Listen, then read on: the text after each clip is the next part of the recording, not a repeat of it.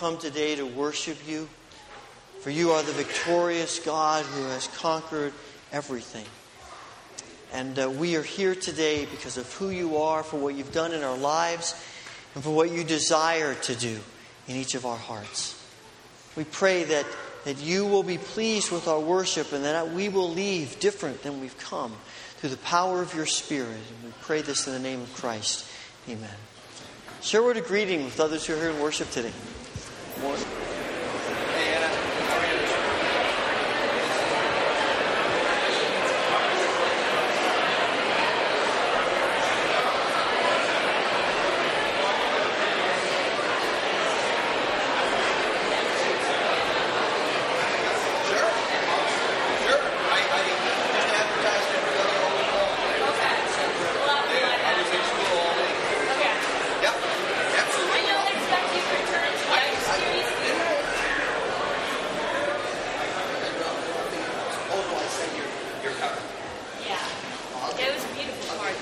It's great to see you as we worship together today and uh, pray God's blessing on each of your lives. There are a few things I want to highlight uh, in your bulletin.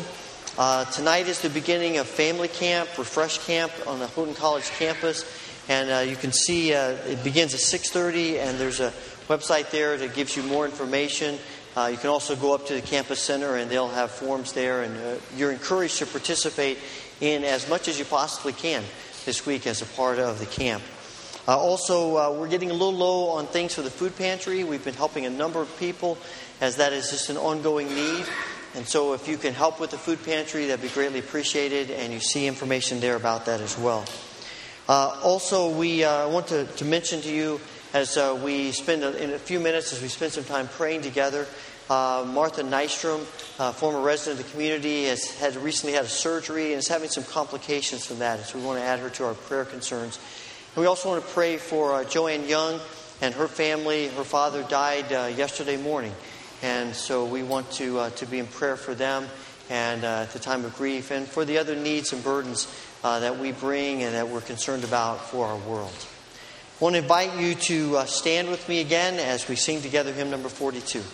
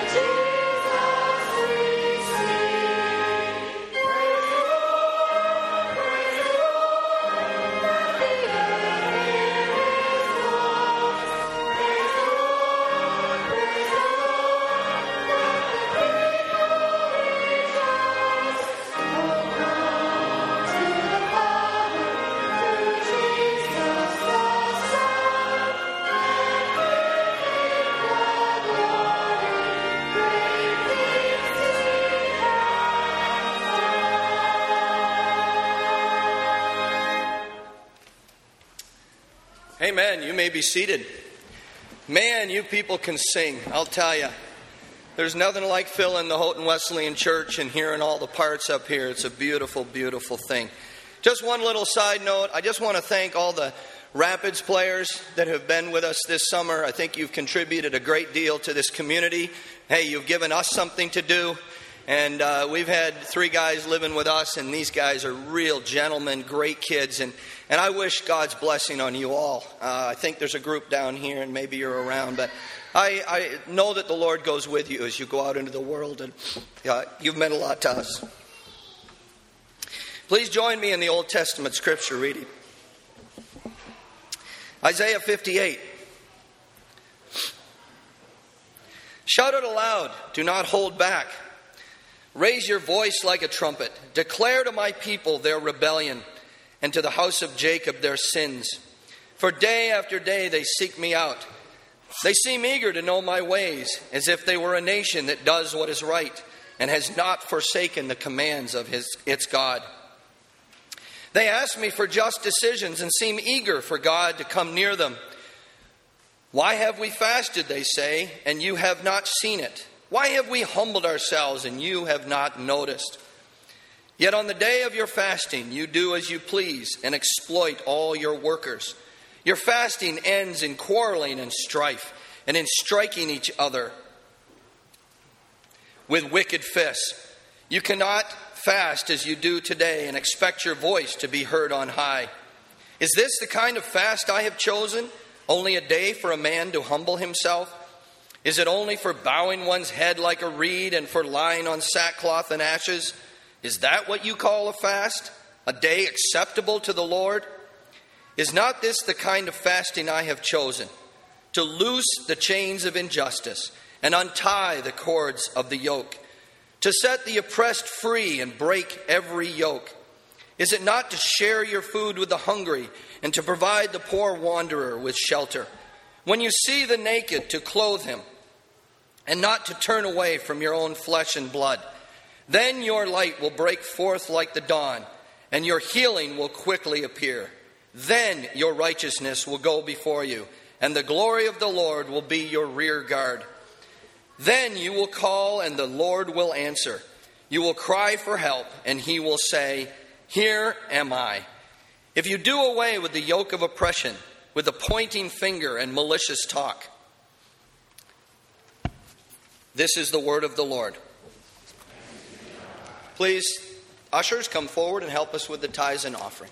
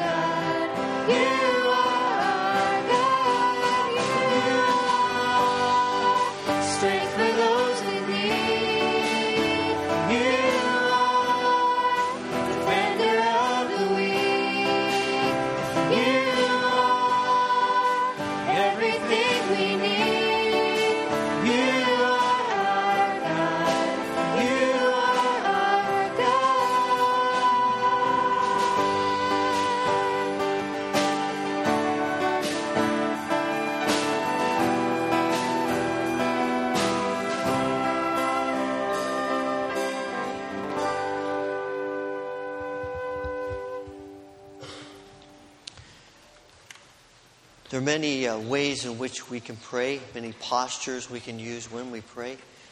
Sometimes it, it feels appropriate to stand when we pray, sometimes to sit, sometimes to kneel, sometimes to lay prostrate on the floor.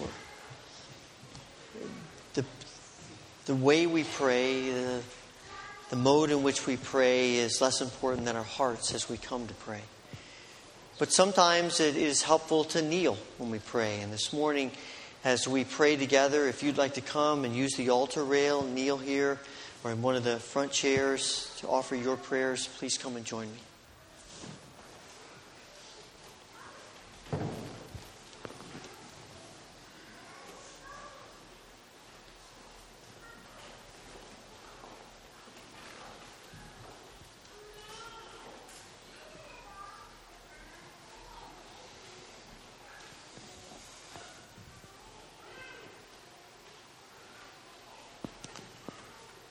Eternal God, we are in awe of you.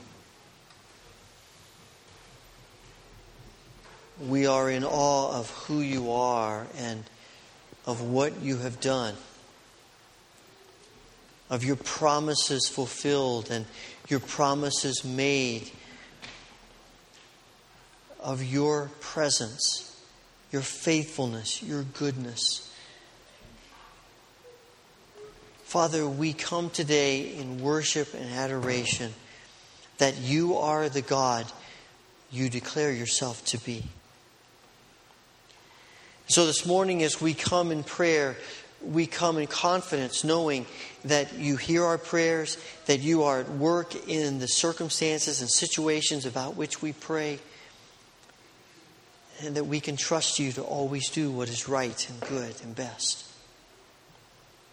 This morning we pray for family camp. We thank you for this week of people coming together throughout Western New York and probably beyond, gathering to fellowship, to hear your word, to learn, to rest. We pray that this will be a magnificent week of the moving of your Spirit. Father, we come today in prayer and ask for your grace upon the needs of our lives. We pray, Father, that you will give your blessing and your healing power upon all who suffer, all who are struggling today.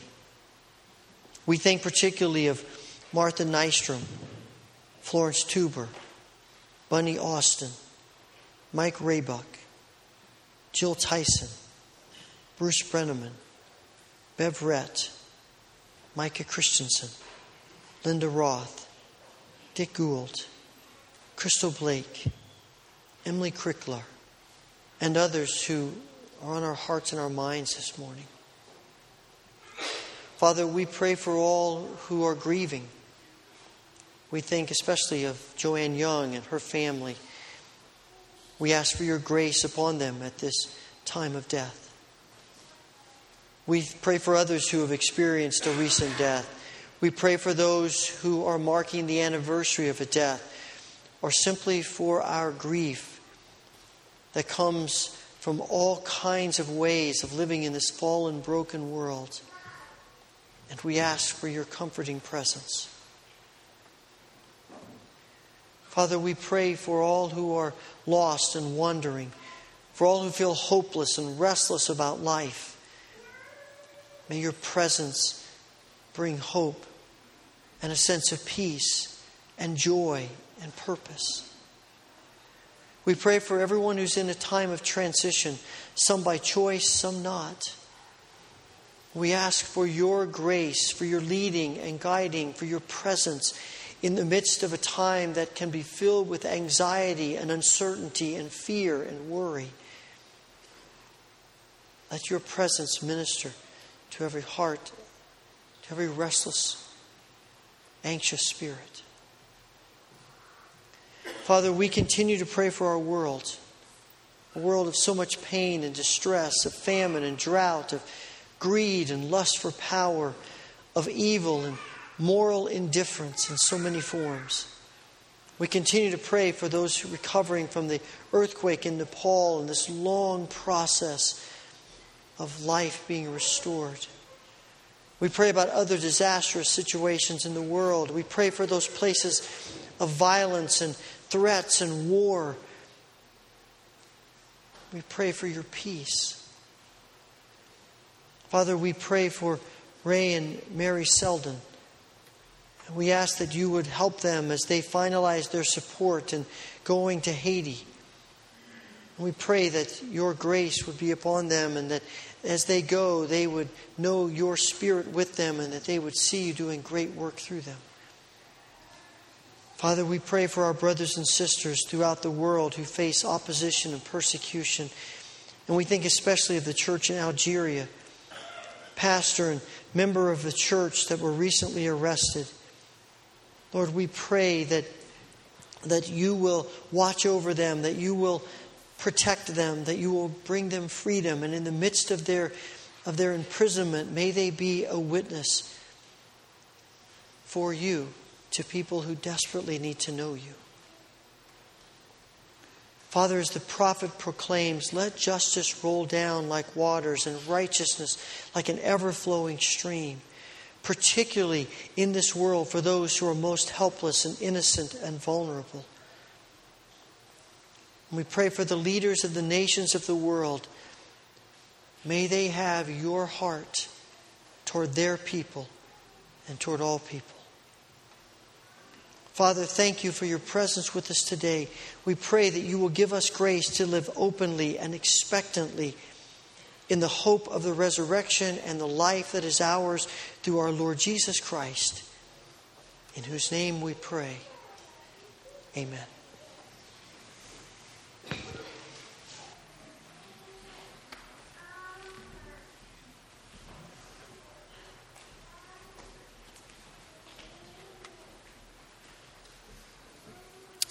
Just a reminder that during the hymn following the scripture reading, all children will be uh, invited to go to Children's Church. If you are able, please stand and join with me in the reading of the gospel this morning.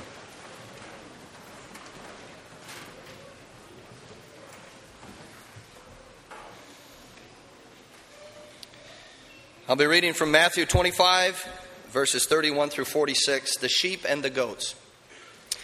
When the Son of Man comes in his glory and all the angels with him, he will sit on his throne in heavenly glory. All the nations will be gathered before him, and he will separate the people one from another, as a shepherd separates the sheep from the goats. He will put the sheep on his right and the goats on his left. Then the king will say to those on his right, Come, you who are blessed to my Father, take your inheritance, the kingdom prepared for you since the creation of the world. For I was hungry, and you gave me something to eat. I was thirsty, and you gave me something to drink. I was a stranger, and you invited me in. I needed clothes, and you clothed me. I was sick, and you looked after me. I was in prison, and you came to visit me. Then the righteous will answer him Lord, when did we see you hungry and feed you, or thirsty and give you something to drink? When did we see you a stranger and invite you in, or needing clothes and clothe you? When did we see you sick or in prison and go to visit you? The king will reply, I tell you the truth. Whatever you did for one of the least of these brothers of mine, you did for me. Then he will say to those on his left, Depart from me, you who are cursed, into the eternal fire prepared for the devil and his angels. For I was hungry, and you gave me nothing to eat. I was thirsty, and you gave me nothing to drink. I was a stranger and you did not invite me in. I needed clothes, and you did not clothe me. I was sick and in prison, and you did not look after me. They also will answer, Lord, when did we see you hungry or thirsty or a stranger or needing clothes or sick or in prison and did not help you?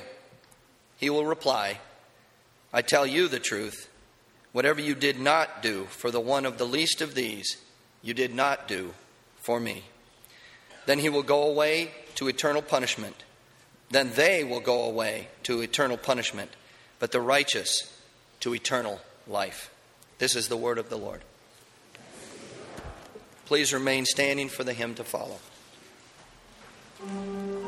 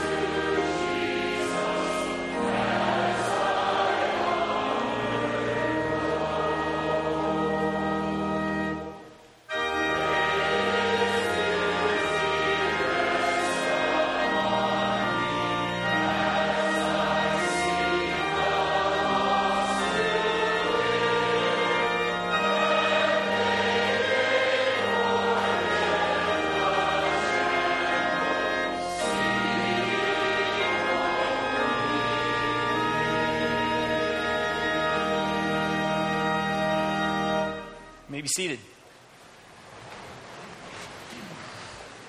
I, uh, I, attended this church a lot of years before I came on staff, and I, I remember distinctly several times coming in and looking at the bulletin and realizing it was the youth pastor speaking and kind of rubbing my hands in malicious glee. You know, I wonder what's going to happen to the poor sod today. That would be my thought. Oh, the irony, right? Here we are. Let's, let's open with a word of prayer. Father, we are grateful for your presence here with us. And we're grateful for your love for us, your great love. We pray today that you would open our hearts. May we hear from you this morning, Father. In Jesus' name we pray. Amen. So, our passage for this morning, in most, uh, many translations, carries the heading The Final Judgment. And in it, Jesus describes what will happen when he returns. I've been wrestling with this passage for, oh, you know, over a month now, ever since they called me. The Love Buffalo people called me and said, Hey, would you speak on this passage at one of our rallies at Love Buffalo? And it's a tricky passage. In some ways, it's a scary passage. So, at some point in the last week or two, in, in trying to look at it from a different perspective, I said to myself, What is it about this passage that's so hard? Why is it so difficult? And that's when I wrote down the three things that we're going to the three headings we're going to use today. The first one is be ready. So, first, a little background. Jesus began his public ministry with that whole water into wine miracle, right, which was really good for popularity.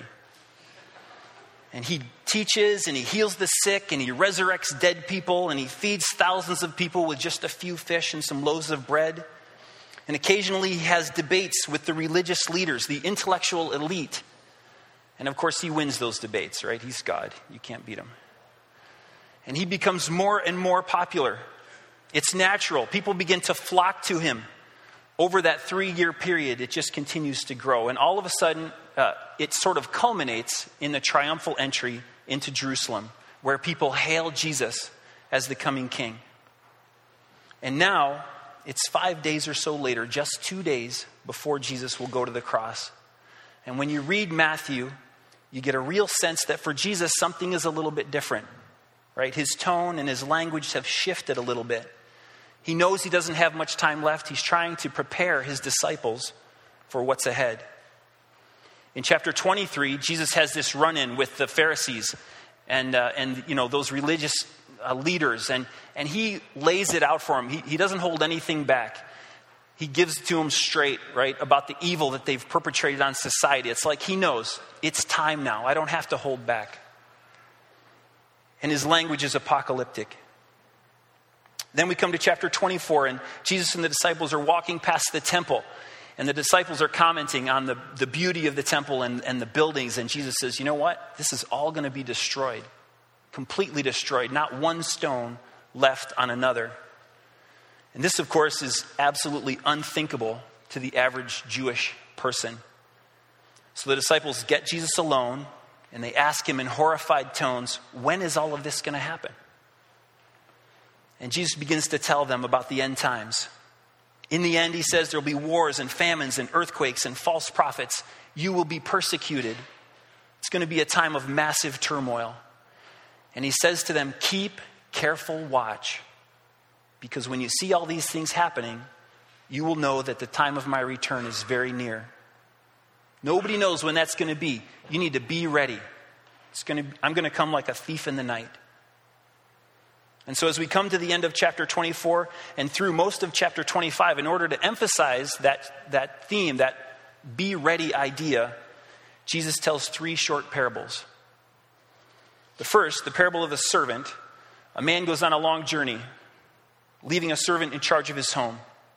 If the servant remains faithful, all will be well. He'll be rewarded.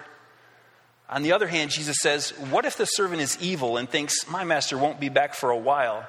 And he begins beating the other servants, partying and getting drunk. In that case, the master will come on a day when he does not expect him, and at an hour he does not know, and will cut him in pieces and put him with the hypocrites. In that place, there will be weeping and gnashing of teeth. In the parable of the ten bridesmaids, we have a similar theme. The bridegroom has been delayed to the wedding feast. Five of the bridesmaids are prepared. They have extra oil so their lamps will not run out. But five did not. When they get the word that the bridegroom is approaching, the five who are not ready must go out to buy more oil. Unfortunately, while they are gone, the wedding party arrives. Everybody goes into the wedding feast and the door is locked. Then Jesus says, Later, when the other five bridesmaids returned, they stood outside calling, Lord, Lord, open the door for us. But he called back, Believe me, I don't know you. So you too must keep watch, for you do not know the day or hour of my return. Again, be ready. Finally, the parable of the talents is about a man who's going on a long journey and he leaves large sums of money with three of his servants. Upon his return, servants one and two have both, through hard work and investment and a little bit of risk, they've both doubled their money and they're rewarded. The third servant, however, he buried his money for safekeeping.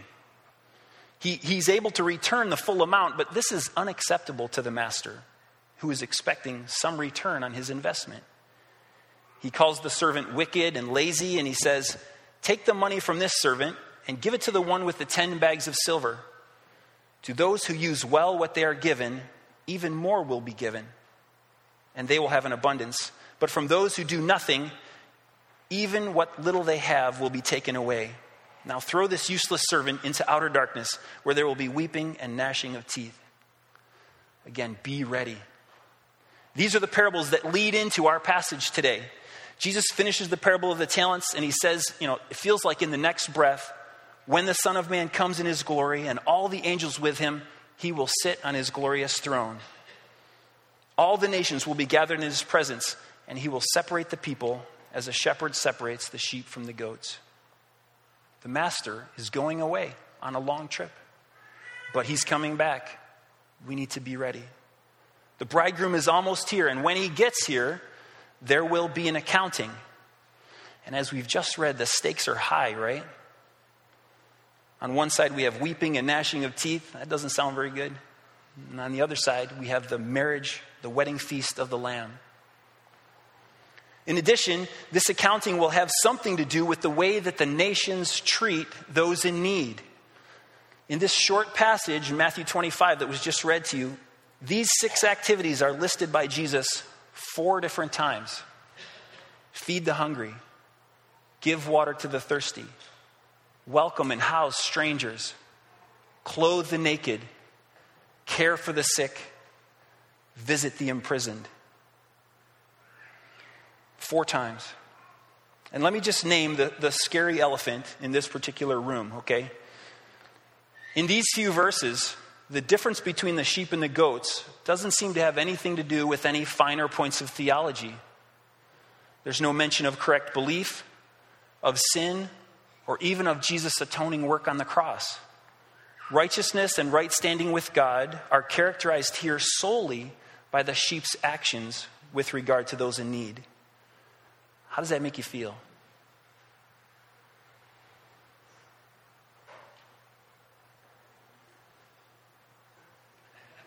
Me too, right? Me too. And while I think there's a little bit more to the story, I'm reluctant to too quickly relieve any angst that we might be feeling about this time. God's heart for those in physical need is clearly seen across the span of the scriptures. And in every case, faith and the designation of being God's people are inextricably linked to the actions of alleviating suffering in the world. You cannot separate them. It's kingdom work. And God's people do this work as a natural outgrowth of who they are, maybe even without conscious thought. So let's come back to this idea in just a minute. Number two, in verse 40 and 45, Jesus says, Whatever you have done to the least of these brothers and sisters of mine, you have done it to me. This phrase has been bothering me for a couple weeks now. Jesus is talking about caring for his disciples does this mean he's excluding others that are outside the faith? Uh, the Youth Association of Rochester, some of you are familiar with them. They're made up of a bunch of churches in Rochester, but there are four anchor churches, of which we are one. Okay, Houghton Wesleyan, uh, very rural, obviously, mostly white Wesleyan denomination. There's also another one is an inner city uh, Latin church, a Spanish church. Right? They used to be disciples of Christ. Now they're something their own denomination thing, but services in Spanish, right? This is a, a Latin church. The other one, another one, the third one is an African American church, and the name of the church is Pentecostal Miracle Deliverance Christian Center Church. PMDCCC for short. And uh, their services are rocking, let me tell you. I've been to them. And then the fourth one is the Rochester Christian Chinese Church very conservative, services in Mandarin and English. At a recent planning meeting, the leaders of these four churches were sitting around a table. We just had dinner together, and we were talking about potential speakers for an upcoming event. And uh, I, you know, I was eating my dessert, just listening to the conversation, right? And uh, somebody said, "Well, we had a Latin guy at that one not too long ago," and someone else said, "Well, we had a black guy at the last one," and and then someone said, "Well, I, think we should have a white guy this next one. And suddenly they were all looking at me. And I had my fork like halfway to my mouth, you know, and I was like, and into that moment of silence, Sister Brown said, You know any white people? and I, I said, No. No, I don't. No. Actually, uh, what I said was, White, why do we need a white guy? And at that moment, I learned a very important Spanish phrase, which has been become kind of a life motto for me. Someone said in Spanish, Porque arroz blanco va con todo. We need a white guy because white rice goes with anything. So, it was good. White rice goes with anything. So, anyway, I love our connection with the YA for a lot of reasons. But one of the most significant things is this despite the theological and racial and economic barriers and divisions that exist between us, we still have fellowship. Despite the worship style differences, which are huge, the cultural issues, the language barriers, even the dreaded political issues, right, that's, that, that could divide us, we still worship Jesus together. All of those barriers are significant and they divide people all over the world all the time. But we choose to love each other. We collectively are the body of Christ. And I think by saying brothers and sisters of mine, Jesus is emphasizing that critical kingdom distinctive. They will know we are Christians by our love for one another. If one of the angels asked Jesus right before he comes down, Hey, Jesus, who are you going down there to get again? What's that group of people? He might say, You know, I'm going to go get that group of people that really genuinely love and care for and take care of each other in my name. You know, the sheep. I'm going to get the sheep. This is not to say, of course, that we shouldn't love those outside the faith. Of course, we should. It just means that this is where we start. Paul says in Galatians 6 whenever we have opportunity, we should do good to everyone, especially those in the family of faith. So then, my brothers and sisters, let's not worry so much about being ready. Instead, let's just be sheep.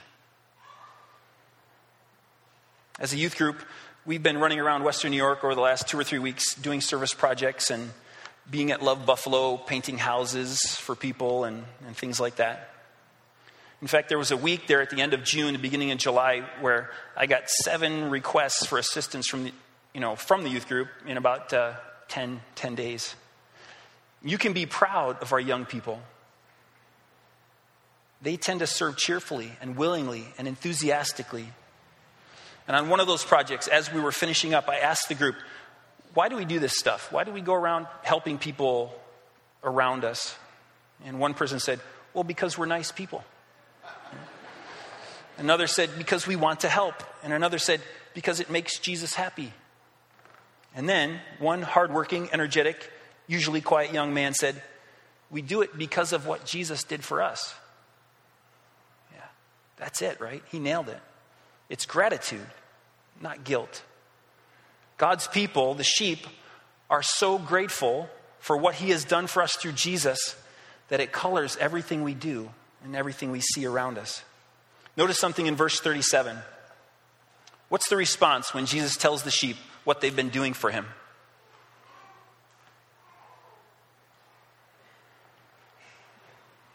What's the response? Go ahead, someone say it.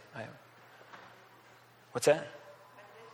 Yeah, they don't know, right? They're like, "What? When did we see you? We don't we didn't see you doing that." They didn't know it was him. They, they weren't trying to reach some quota of people fed or clothed. They weren't trying to accumulate enough prison or hospital visits to fill the thermometer and ring the bell and make God happy. There's no sense of a motivation by guilt or obligation or fear. God's people are motivated by love. I think that Jesus is not saying, do these works and you will be a sheep. What he's saying is, this is how you can tell a sheep from a goat. These are, these are the characteristics of sheep. This is how I'll recognize my people. They will know you are Christians by your love for one another. So, my appeal to you and to me today is to live like sheep. God demonstrated his great love for us by sending Jesus to die for us. And as 1 John 4:16 says, we know how much God loves us and we have put our trust in his love. Let's live in that understanding.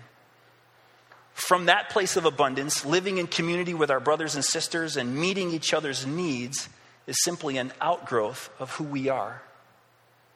we are able to give out of the fullness of God's grace to us rather than from a fear of punishment or a sense of obligation. I pray that this will be so in our community. Amen.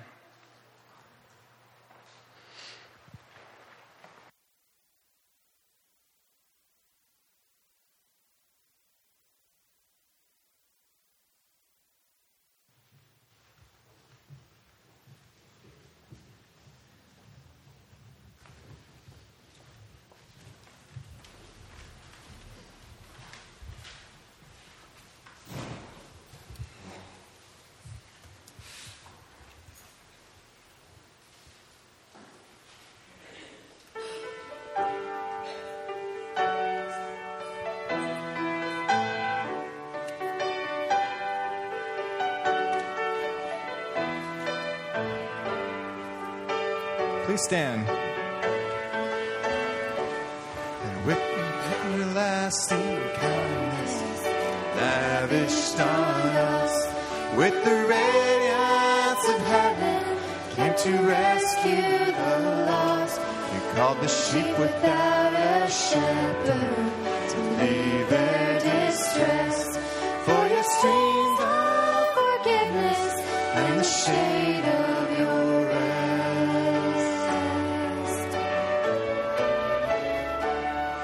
with compassion for the hurting, you reached out your hand as the lame ran to meet you, and the dead breathed.